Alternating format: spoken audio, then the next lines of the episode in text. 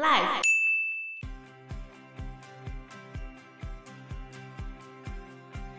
而且他当时在一九八七年的时候，他可是获了九项奥斯卡金像奖提名，而且全部得奖。太厉害了吧！对，因为这一部电影是改革开放之后让外国人来拍摄的第一部电影。对，而且他还算是蛮配合的。 Hello，大家好，我是 Joe。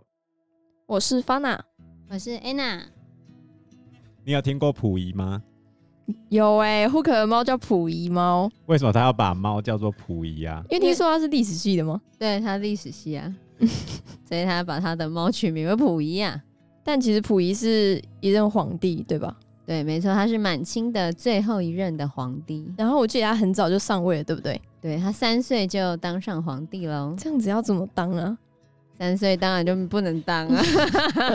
他三岁当皇帝的时候，主持典礼的时候，不是要坐在龙椅上面吗？嗯，他都没有办法安分，对啊，所以他爸爸在旁边跟他讲，快完了，快完了，结果清朝就真的快完了。没错。当然他三岁要怎么治理呢？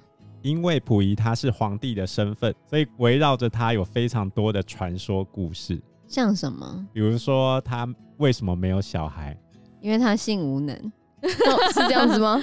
是这样子？是这。样子。是这样子。根据他的回忆录里面，他其实都有提到。然后后来在中国那边也有一份关于他的病例流出来，所以是天生的吗？不是吧？所以是后天造成的？据说是他小时候被太监玩坏掉了。真假的？不是太监，呃不是你太监你那吗都拜官野史。哦，你那不我然是被谁玩坏的？你说说看、啊我们要从溥仪的回忆录，他自己讲的回忆录《我的前半生》开始谈。那他自己讲他是怎么？他说他年轻的时候，很多宫女如狼似虎的扑上来，年轻的时候什么时候？就青春期的那时应候该，蛮小的吧？十几岁？他啊十几岁的时候还住在紫禁城里面，直到他十九岁的时候才被赶出紫禁城。十九岁的时候被赶出紫禁城，所以，所以在十九岁之前，他就被玩坏了。嗯，太早了吧？不是他很早就娶老婆啦。十七岁的时候娶的、啊，所以两年时间吗？他还前是包哦包含前面的宫女？他对前面就已经有宫女了，因为正常来说，皇帝的传宗接代是非常重要的事情。一般来说，应该提早都要学习。但是他前面都没有让前就是女生怀孕之类的，没有吧？他到后来的时候是，没办法，嗯，但是前面应该是就前面没有一直一直，但是都没有。前面可能还可以，反正就没有嘛。反正他没有留下子嗣啦。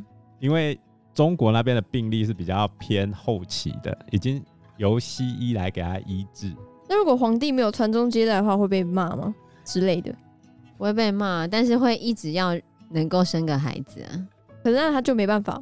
古代的皇帝有没有指示这件事情叫做国本，嗯国家的根本，所以他一定要想办法，生出一个孩子，或者是已经确立继承人。如果今天没办法继承的话，那一般来说就是他弟弟。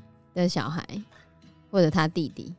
哦，你知道这些故事都有拍成电影吗？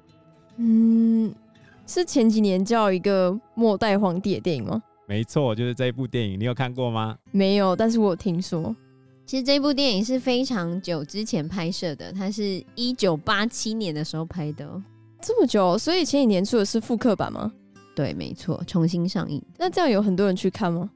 重新上映的好像票房还不错啊。真的哦，对啊，而且他当时在一九八七年的时候，他可是获了九项奥斯卡金像奖提名，而且全部得奖。太厉害了吧！对，因为这一部电影是改革开放之后让外国人来拍摄的第一部电影。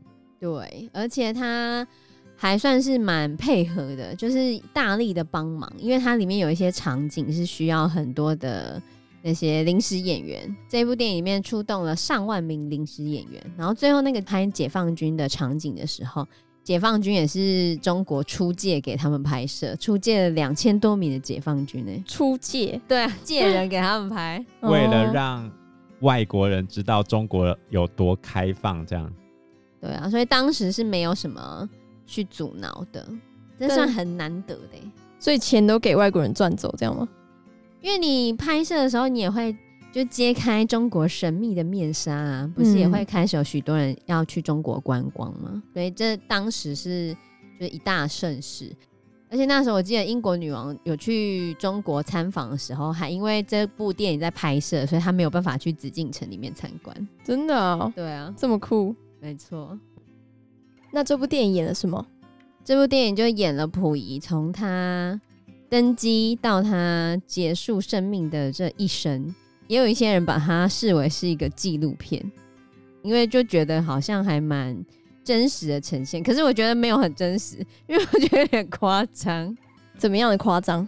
像他小时候刚三岁的时候，要被带进去那个紫禁城里面，那时候的太后慈禧太后，嗯嗯，她正在喝那个乌龟汤、欸，乌龟汤，没错，就是一只乌龟，然后在那个锅子里面煮，然后就舀那个汤来去喝。我真的觉得，哦，好恐怖！而且里面的那这有个哦很不合理吗？没有很不合理啊，但是我觉得有点 奇怪吗？对，而且里面都画得跟鬼一样。那是那时候的妆，好不好？是啦， 对，就是你会觉得跟现在清宫剧差很多。哦，但是如果从那个年代的你看那个古照片来说的话，嗯应该是还蛮符合的。哦，所以就是比较真实的，对啊，它里面基本上是算考究的还不错啊。对啊，就是他被宣布他就是即位成皇帝之后，慈禧太后就直接挂了嘛。然后挂的时候，嘴巴还要含一颗夜明珠，让就它含在尸体不要坏掉。嗯 对，就含在嘴巴里面。那那个夜明珠的成分是什么？我不知道是一就颗夜明珠、啊就，黑色的珍珠啊，据说可以让肉体不腐。是吗？是假的吧？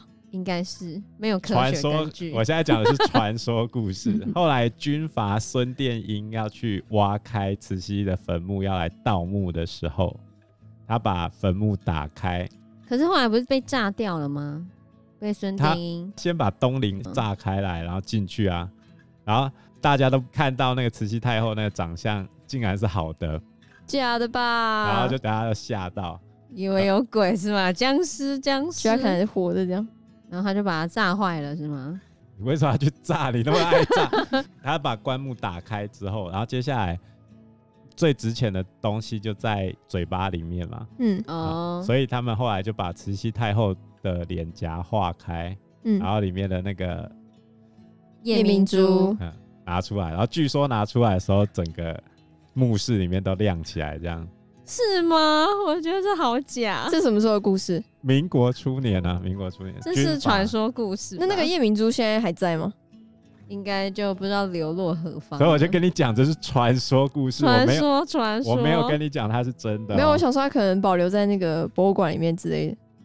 哎、孙殿英盗完墓之后，他拿到了一堆东西，在他的墓 里面吗？对不对？因为陪葬品很多，他后来还送了一些东西给蒋中正跟当时候的一些大头们。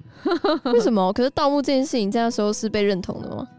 那时候军阀默割许据的时候，哎，曹操就开始有盗墓。你如果有看过一本小说叫《盗墓笔记》的话，哦，我有听过。从曹操开始就有这个摸金校尉，专职盗墓。讲这么好真听，假的摸金因为那要埋多久才可以盗墓？不用买多久，重点是那个人有不有钱。哦，因为古代人崇尚厚葬，嗯，所以他们只要被发现墓，就可以进去盗。所以成吉思汗在完成他的坟墓之后，他让他的亲族成员骑着马一直踩踏，踩踏到跟周围的地景融为一体。所以是他吩咐后人做这件事情的。应该是在他生前就已经计划好了，要让他没有办法被找出来。然后，所以为了让他的子孙来拜拜的时候方便，所以他们牵了有一个说法是鹿，有一个说法是骆驼，然后就是把小骆驼干掉，然后母鹿或母骆驼它可以记得这个地方，嗯，然后再过来拜拜。可所是以他的后人就跟着母鹿的脚步。就应该是骆驼吧，因为以那个气候，哦应该都有可鹿能、哦啊，也有可能啦。草原上面，他们家族在盖墓的过程中，只要发现有人在路上经过，一律格杀。